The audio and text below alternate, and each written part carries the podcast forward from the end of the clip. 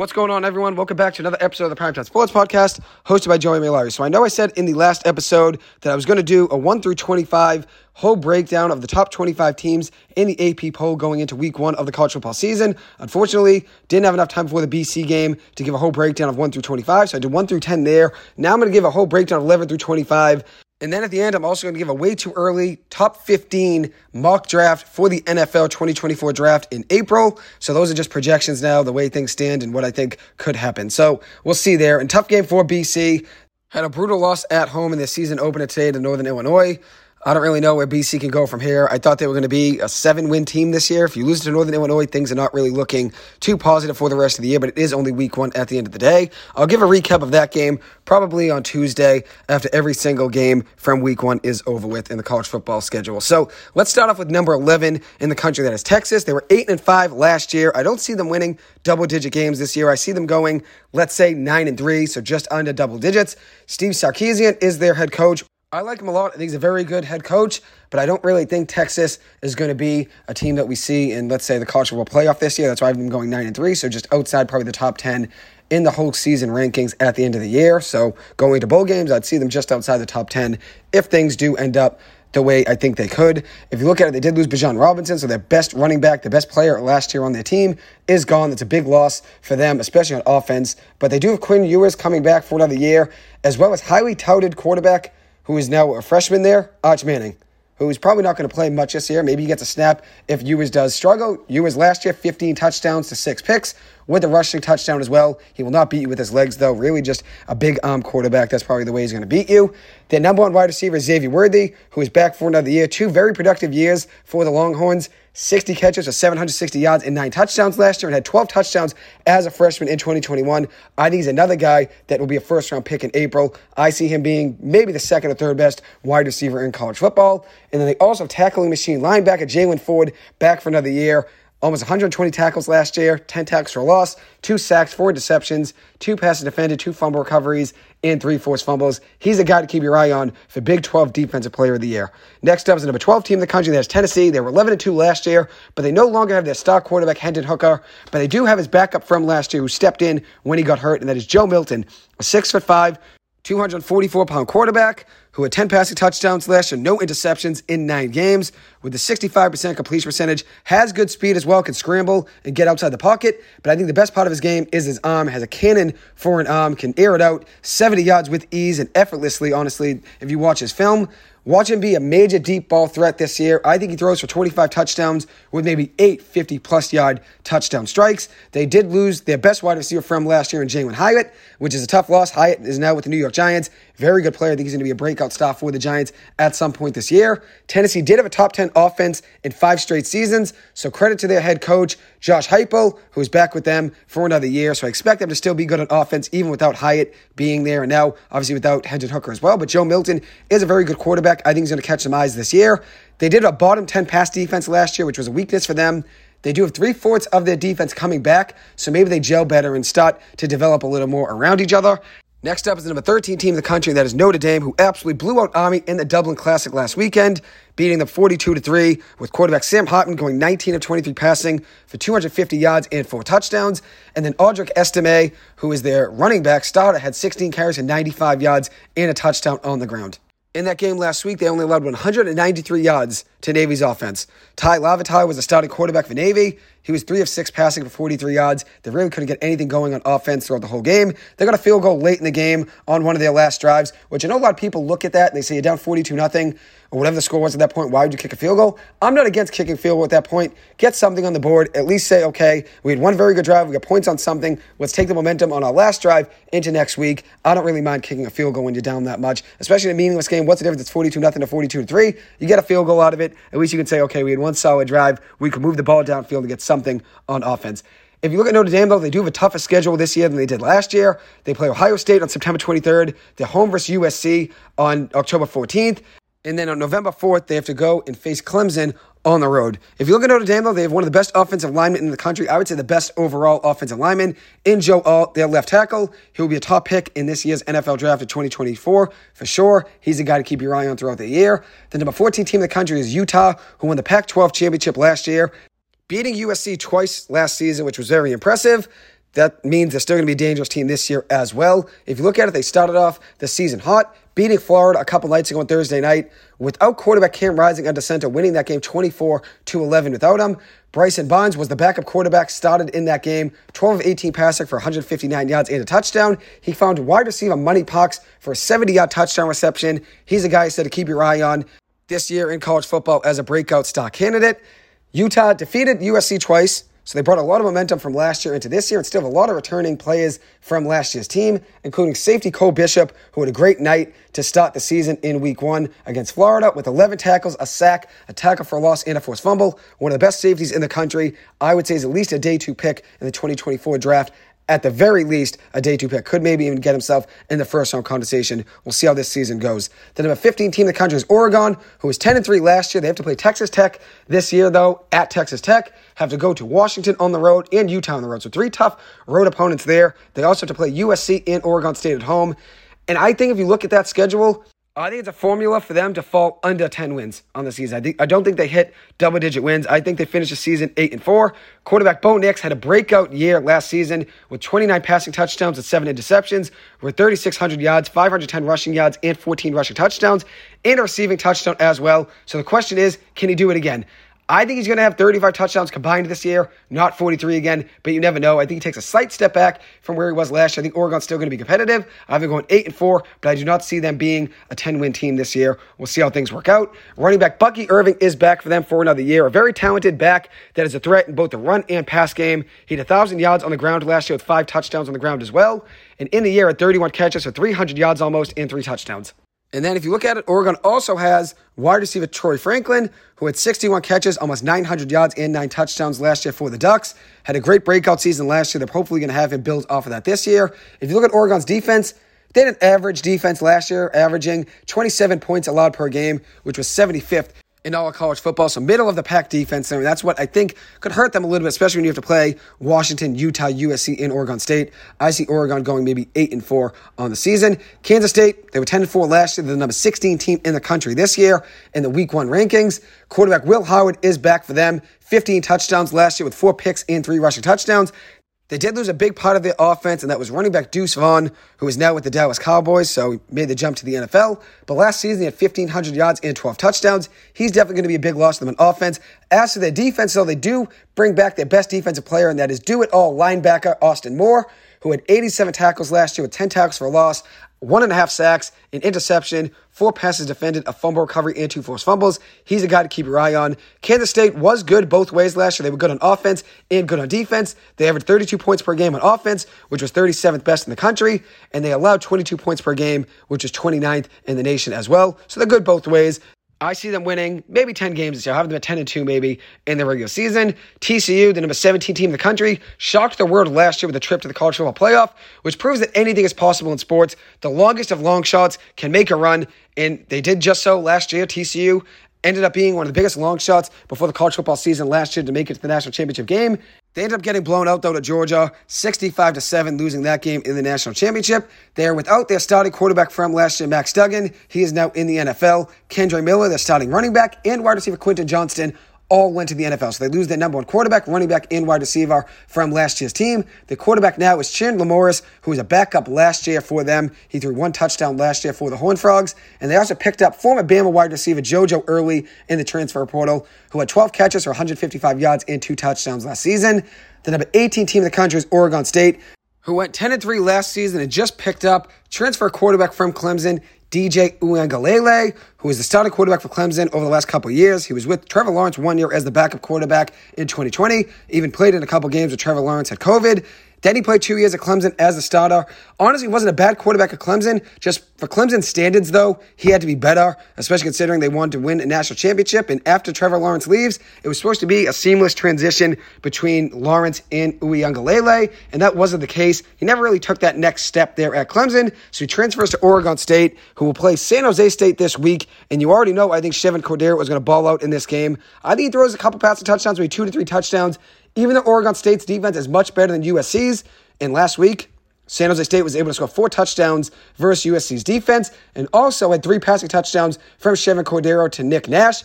I think Cordeiro's capable of two or three touchdowns this weekend against Oregon State. I think it could be a tough game, though, considering how good Oregon State's defense was last year. But at the end of the day, San Jose State's offense was able to move the ball last week with ease on a good amount of drives against USC. So I'm going to have them scoring at least three touchdowns in this game this weekend against Oregon State. Running back Damien Martinez is back in the backfield for Oregon State this year. 982 yards last year and seven rushing touchdowns.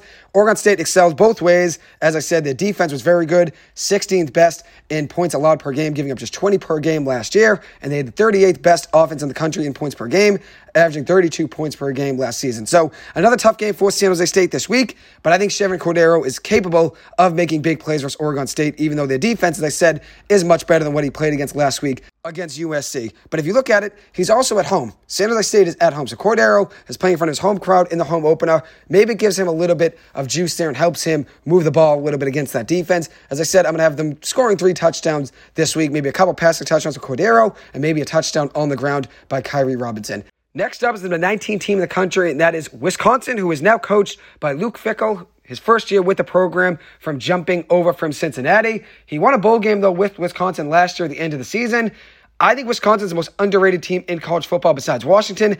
I think they're very capable of finishing as a top 10 team in the country. I expect a very strong connection between quarterback Tanner Mordecai and wide receiver Chimere Dike, who had a very good year last year 47 catches with 689 yards and six touchdowns.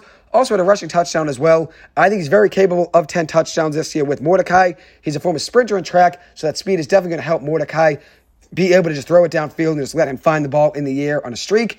Mordecai is coming over from SMU, where he was very successful as a quarterback there. He had a very big game against Houston last year, where on November 5th of 2022, he was 28 of 37 passing with a 76% completion percentage, 379 passing yards, nine passing touchdowns. And let me repeat it nine passing touchdowns Eight carries for 54 yards and a rushing touchdown as well for 10 total touchdowns in that game. SMU ended up beating Houston on that day, 77 to 63. He finished last year for SMU with 33 passing touchdowns, 10 interceptions, and two rushing touchdowns. And in 2021, he had 39 passing touchdowns to 12 picks. I think he's very capable of a big year this year. I think Mordecai goes for, let's say, 40 passing touchdowns this year is my projection and I'd say maybe five rushing touchdowns as well. I have 45 touchdowns from Mordecai on the year. As for Dike, I think he's very capable of 10 touchdown receptions for Mordecai on the season. If you look at Wisconsin's defense, they were very good last year, allowing just 20 points per game, which was 17th best in the country. What held them up was their offense, though, and they didn't have Luke Fickell at head coach at that point, and they didn't have Tanner Mordecai at quarterback last year. They averaged 26 points per game last season, which was 77th in college football. But now they add a very talented quarterback in Mordecai who could do a ton under pressure, very strong arm that can make NFL throws. I expect a big year from him. Running back Braylon Allen returns, one of the best running backs in the country. Definitely a guy to get to know early in the season. 11 rushing touchdowns last year with 1,242 rushing yards on the ground. He's in position for a big year this year for Wisconsin. I expect him to have maybe 15 touchdowns on the ground, considering now they have a better offense. He's going to have more red zone opportunities. I expect him to score a lot this year. They did lose John Torchio, who had five interceptions for them last year, and also Nick Herbig, who had 11 sacks last year for that Wisconsin defense. But they do add former Boston College defensive back in Jason Maitre. He's going to help out in the defensive backfield. 42 tackles last year with two tackles for loss and interception and six passes defended for the Boston College Eagles defense. Plays with all heart and hustle. I'm a big fan of Maitre. I think he's going to do big things this year for that Wisconsin defense.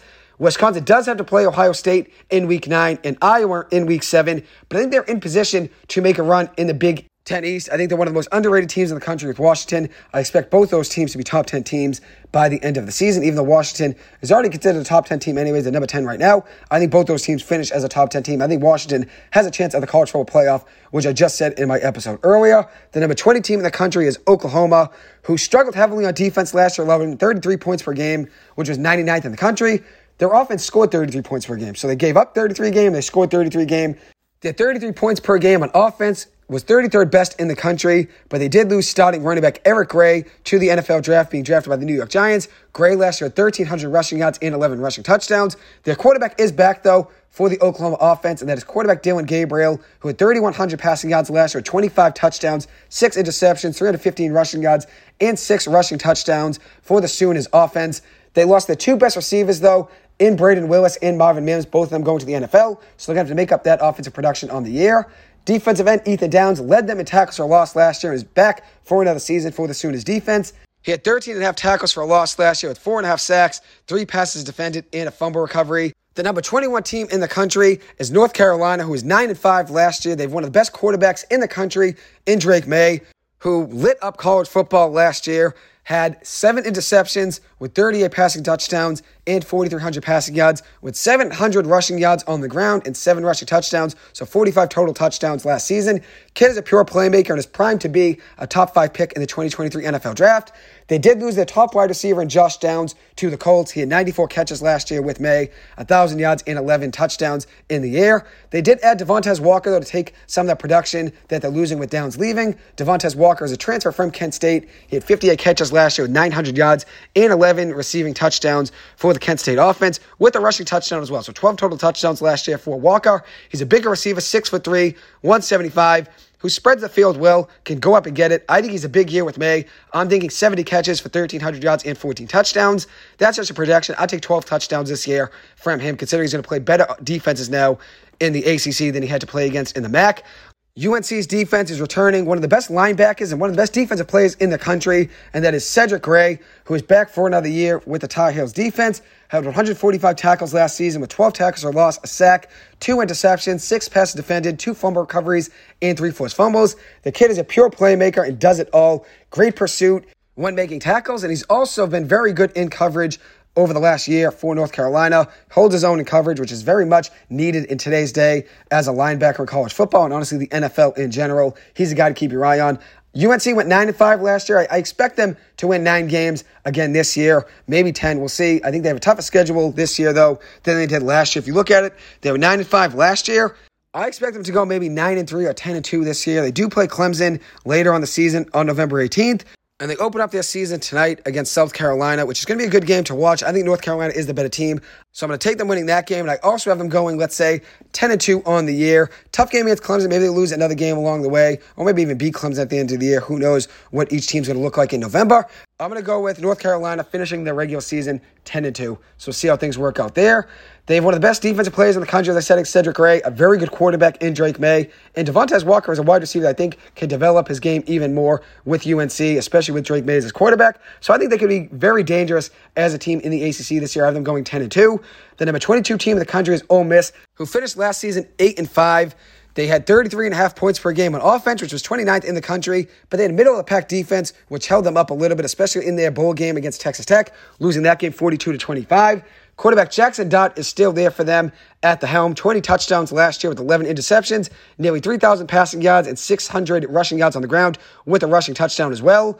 Lane Kiffin is still their head coach, and they're always going to be competitive with him as their head coach. They lost linebacker Tavius Robinson to the Ravens in the fourth round of the NFL draft. Robinson is going to be a guy to keep your eye on as an underrated player in that Ravens defense. If you look at what he did last year, for Ole Miss, he was very productive. Eight tackles for loss, seven sacks, a pass defended, two fumble recoveries, and five forced fumbles. So obviously a very big hitter and has a knack for hitting the ball out out of receivers and running backs' hands and quarterbacks' hands. Five forced fumbles, which is very impressive. He's a guy to keep your eye on for Baltimore's defense.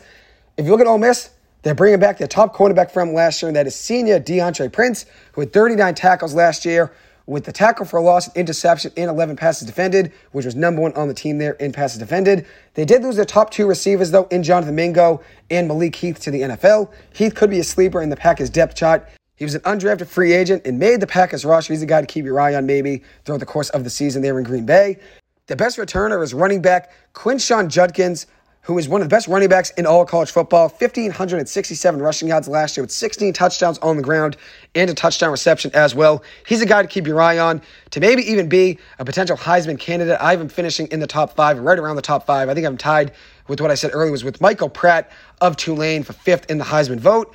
They also do have a returning wide receiver in Jordan Watkins, who's definitely going to help Jackson Dart move the ball down the field again this year. He had 40 catches last year for 449 yards and two touchdowns. He's expected to take a big step up, especially with Mingo and Heath leaving for the NFL. Ole Miss does have a tough schedule this year, though. At the number 24 team in the country, Tulane. At the number 4 team in the country, Alabama. At the number 5 team in the country, LSU. Versus the number 23 team in the country, Texas A&M at home. And then at Georgia. So that's five tough games there. Five tough games. I think they probably go two and three, three and two in that stretch at best. So with that tough schedule, having to face a number one, number four, number five teams in the country, I think it's going to be tough for them to be a 10 win team this season. I think they're capable of winning maybe two or maybe three of those five games. But if you look at it, I think they lose to Alabama. I think they lose to Georgia, and then probably lose one game between A&M, LSU, and Tulane. So at the end of the day, I have them losing, I'd say, at least three games in the season. I do not have them finishing with double digit wins in the regular season. That's got to be one of the toughest schedules in the country, though, having to go up against Alabama, LSU, and Georgia. Not really easy of a schedule there, but Lane Kiffin's a very good head coach. We'll see what Ole Miss does this year. And if Jackson Dart takes a step up at the quarterback position for them, the number 23 team in the country is Texas A&M. They were 5 and 7 last year. Cornerback Conner Weigman is back at quarterback for them. He played in five games last year, had eight passing touchdowns with no interceptions, and a 55% completion percentage with 3.6 yards per carry. Does like to run the ball a little bit as well. They lose De'Von Achane, who was their top running back last year, goes to the Miami Dolphins. I think he's a sleeper in fantasy football this year. He's a kid that's going to make plays, adds explosiveness, has like a 4 3 40 yard dash, and already adds speed to an already fast paced offense. I think he's going to do big things there in Miami's offense this year with Jaylen Waddle, Tua Tagovailoa, and Tyreek Hill. That offense is primed to put up top numbers in the NFL. Texas A&M's top receiver last year was Evan Stewart, who led them in receptions and in receiving yards last year. He's back for another season on that offense. 53 catches for 649 yards last year and two touchdowns. I expect him to put up his touchdown total this year, maybe to five touchdowns. I'd say 800 yards, five touchdowns, maybe 65 catches. I think he goes up a little bit this season and makes more plays for that A&M offense. As for the Aggies, though, defense wasn't the issue for them last year. It was that offense. Their defense averaged only 21 points allowed per game, which was 25th best in college football. Offense, though, only averaged 23 points per game, which was 107th in all college football. So the defense wasn't the issue, was their offense. They have to get better offensively this year. And without Achane as their starting back, that's definitely lost. We'll see if they can add explosiveness elsewhere with Achane being gone. A guy to keep your eye on is hard hitting safety Demani Richardson, who had 73 tackles last season for the Aggies defense, with two and a half tackles for loss, an interception, five passes defended, two fumble recovery touchdowns, and a forced fumble. He's now an experienced senior and definitely a guy to keep your eye on. One of the best defensive backs, though, I'd say, in the SEC, and very hot hitting safety. I'd like to see him do big things this year for that Aggies defense. And they still have Jimbo Fisher as their head coach. Very good college football coach over his career. He'll figure out a way to make them a better team this year. They went 5 and 7 last year. I expect them to make a bowl game this year, maybe win six games. Now on to the number 24 team in the country. That is Tulane, who was 12 2 last year, one of the most underrated teams in the country last season, partly because of their quarterback, who was also one of the most underrated players in all college football last season. That was Michael Pratt, who lit up USC's defense in their bowl game last year between USC and Tulane. He had 27 pass touchdowns with five interceptions, 3,000 passing yards, 478 rushing yards, and 10 rushing touchdowns last year. He's a guy people should get to know early this season in college football. He's a guy to keep your eye on to have a big breakout season. Last year, 27 passing touchdowns with 10 picks. I think he's capable of going for, let's say, 45 touchdowns this season. I had him finishing, I think, fifth in my Heisman vote. Tied with Quinshon Judkins of Ole Miss, the starting running back there that I just mentioned. I was very torn between who would be fifth between those two, so I just listed them both as fifth and had them tied there since I like both players. I think they can both have big seasons this year yet again. Tulane's starting running back was Tyjae Spears last year, who ends up leaving and going to the Tennessee Titans. He had 19 rushing touchdowns last year with two touchdown receptions, 1,581 rushing yards as well. He should get some touches behind Derrick Henry this year, a back that can help you in a ton of ways. He can help you in the pass game and obviously very strong in the run game with 19 rushing touchdowns. So he's got to keep your eye on, maybe to take some touches away from Derrick Henry and maybe help Derrick Henry not get worn down by the end of the season. Henry's been taking 30, 35 touches a game you know, for the last two seasons for the Tennessee Titans offense. It's really worn him down. 25, 30 touches a game is a lot for a running back. So I think Spears is going to step in and take some pressure away from Derrick Henry in that Titans offense. At least I hope for Derrick Henry's sake because he has gotten worn down by the end of the season the last couple years. Tulane's best wide receiver last year was Jha'Quan Jackson, who's back for another year, 33 catches for 554 yards and three touchdowns last year. I expect him to bring his total up to, let's say, 10 touchdowns this year, 800 yards and 55 catches, let's say. That's a big year. It's a big step up. But I think Pratt's one of the best quarterbacks in college football. He's going to find you if you're open. So I expect Jackson to take a big step up this year for the Tulane offense. Their best return defensive player is cornerback Jarius Monroe, who led them in interceptions last year with three, also had eight passes defended, 49 tackles, and a tackle for a loss. He's a guy to keep your eye on over the course of the season. They do a marquee game in week two against Ole Miss. The current number 22 team in the country is Ole Miss. That would be a very good matchup there between Ole Miss and Tulane. Running back Quinshon Judkins for Ole Miss will definitely help them move the ball. And then Michael Pratt, one of the most electric quarterbacks in the country, considering how good of a year he had last year. I think he takes a big step up this year and is primed for maybe a 45 total touchdown season. I think that game between Tulane and Ole Miss will be a fun one to watch. Now, to close out the top 25 in the country heading into week one, Iowa is the last team at 25. They were 8 and 5 last season, but they had one of the worst offenses in college football, averaging just 18 and a half points per game, which was 123rd out of 131. But now they bring in Cade McNamara, who is the backup quarterback to J.J. McCarthy last year for Michigan. He played in 21 games for Michigan over his career for the Wolverines with 21 passing touchdowns, 7 interceptions, and 2 rushing touchdowns. I expect them to score more points on offense this year, and that's what really held them up last season was offense. Their defense was great. They only gave up 13 points per game last season, which was second best in all college football. So they had one of the best defenses, second best in the country in points per game allowed, and the eighth worst offense in points per game at 18 points per game. So that's just a tough duo there when you have a very good defense but a horrible offense. I think Cade McNamara is going to help them out, at least move the ball more than they did last year. Running back Caleb Johnson is back for them as a starting back. Almost 800 rushing yards last year and six touchdowns. They need a big year from him. They need 1,000 yards and 10 touchdowns on the ground from him this year. If you have a very good quarterback, it definitely opens up the run game a little more, just like the run game opens up some holes for the pass game. Hopefully, McNamara and Johnson can work together and they can help move that offense down the field more than they did last year. The Hawkeyes offense will be without tight end Sam LaPorta, who got drafted to the Lions in this past draft in 2023. He had 58 catches for 657 yards and a touchdown last season. He's obviously a big loss, and they also lost a big part of their defense. Lucas Van Ness, who ended up getting drafted by the Packers in the first round, he had 11 tackles for loss and six and a half sacks last season. So they have to make up production for their most talented player on defense and the most talented player on offense. We'll see what they do this year. But they had a very strong defense, and they brought back some pieces from that defense, including cornerback Cooper DeJean, who led them in a very strong secondary last year, had three pick sixes, eight passes defended, five interceptions, three tackles for loss, and 75 tackles. An all around elite season there for DeJean. We, we will see what he does this year for Iowa's defense.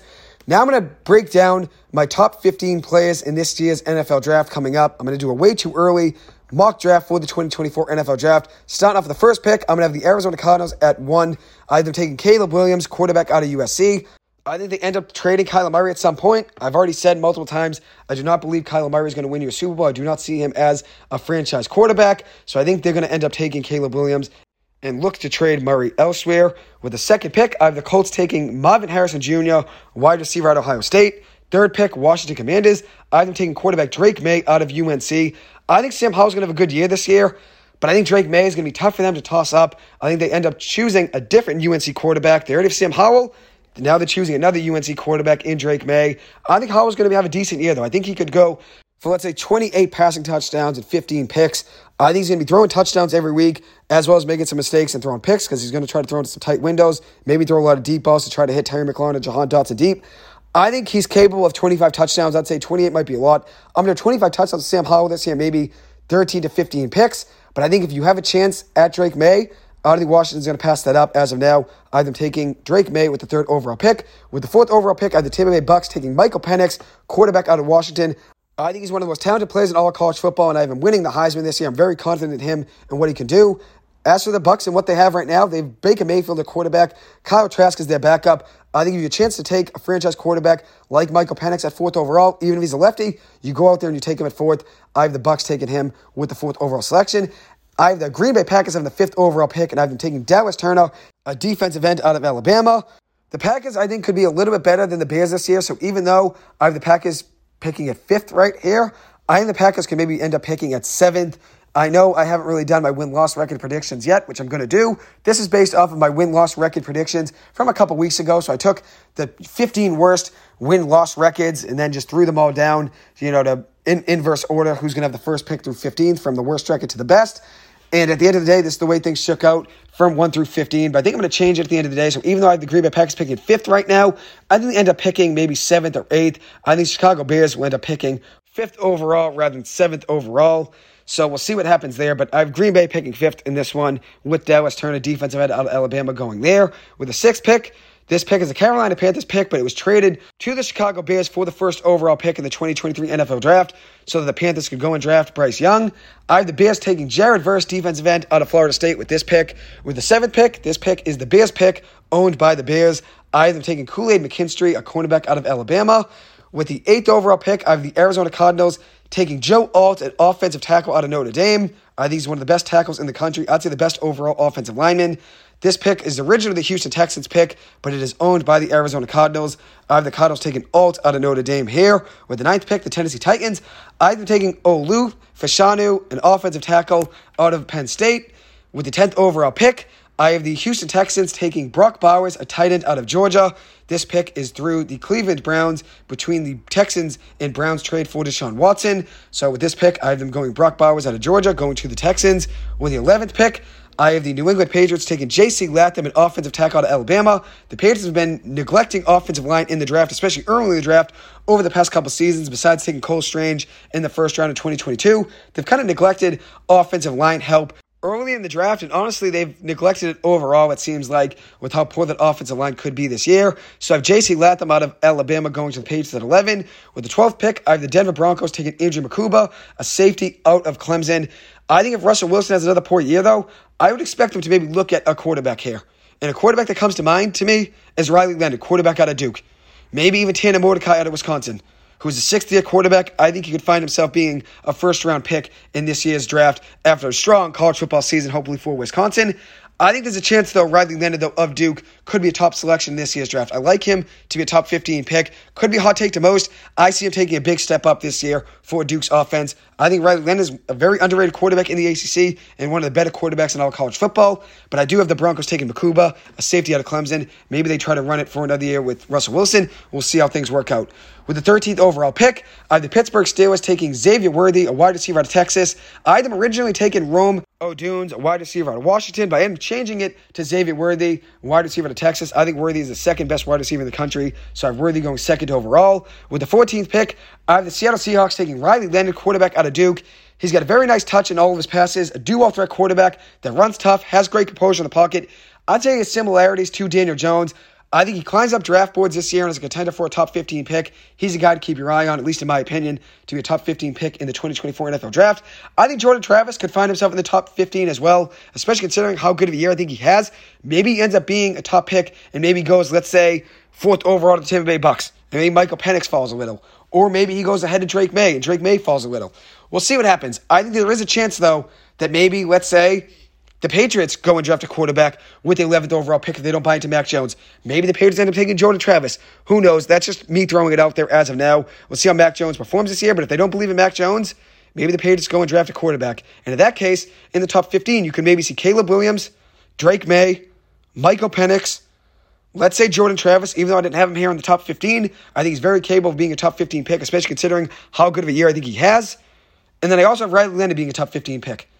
I think there's a chance Tanner Mordecai is a first round pick. That's a little bit more of a long shot. I think Riley Leonard has a better chance of being a first round pick. So there's a chance that Riley Leonard, Jordan Travis, Michael Penix, Drake Maye, Caleb Williams are all top 15 picks in this year's NFL draft. So we'll see what happens. But I think it makes it more interesting when more quarterbacks are top picks in the NFL draft, considering maybe you have to trade up to go and get the guy you want. If there's four or five quarterbacks that are in contention to be top 10, top 15 picks, you have to go trade up. So it makes strategy definitely change for teams and definitely makes it a more exciting draft for a fan's point of view.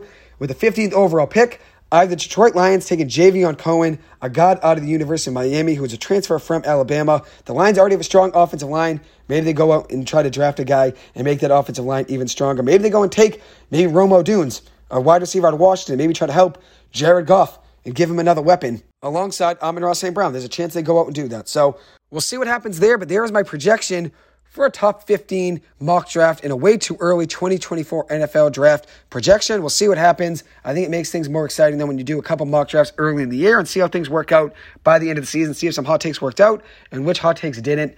I probably will record another episode, I'd say, on Tuesday when I'm going to give a whole recap of the week one college football season, including a brutal loss earlier today for the Boston College Eagles against Northern Illinois. Not really too sure how they end up losing that game. I was very high on the Eagles this year, maybe winning seven games. But if you're losing to NIU to start the season, a team that really struggled last season in the MAC, you're probably not going to go out and win seven games, at least the way things stand now. But you still have another 11 games to try to get back on track. Maybe the Eagles win a game nobody expects them to by the end of the season. So maybe it cancels out with this loss. We'll see how things work out, but obviously not the best way to start the season for the Eagles. I'll give you my thoughts on the whole game After watching film and some highlights, I didn't really get to see too much of it. I actually was only at the game for about 15 minutes since I had a fantasy draft at 1 o'clock, so I wasn't able to really watch much of the game at all. But I'm going to definitely give a recap of it probably on Tuesday and give you my thoughts on what I think will happen in their game next week against Holy Cross at home at Alumni Stadium. Hopefully, the Eagles can get a win and get themselves back on track. Anyways, it will conclude this episode. Thank you guys so much for taking the time to listen to this.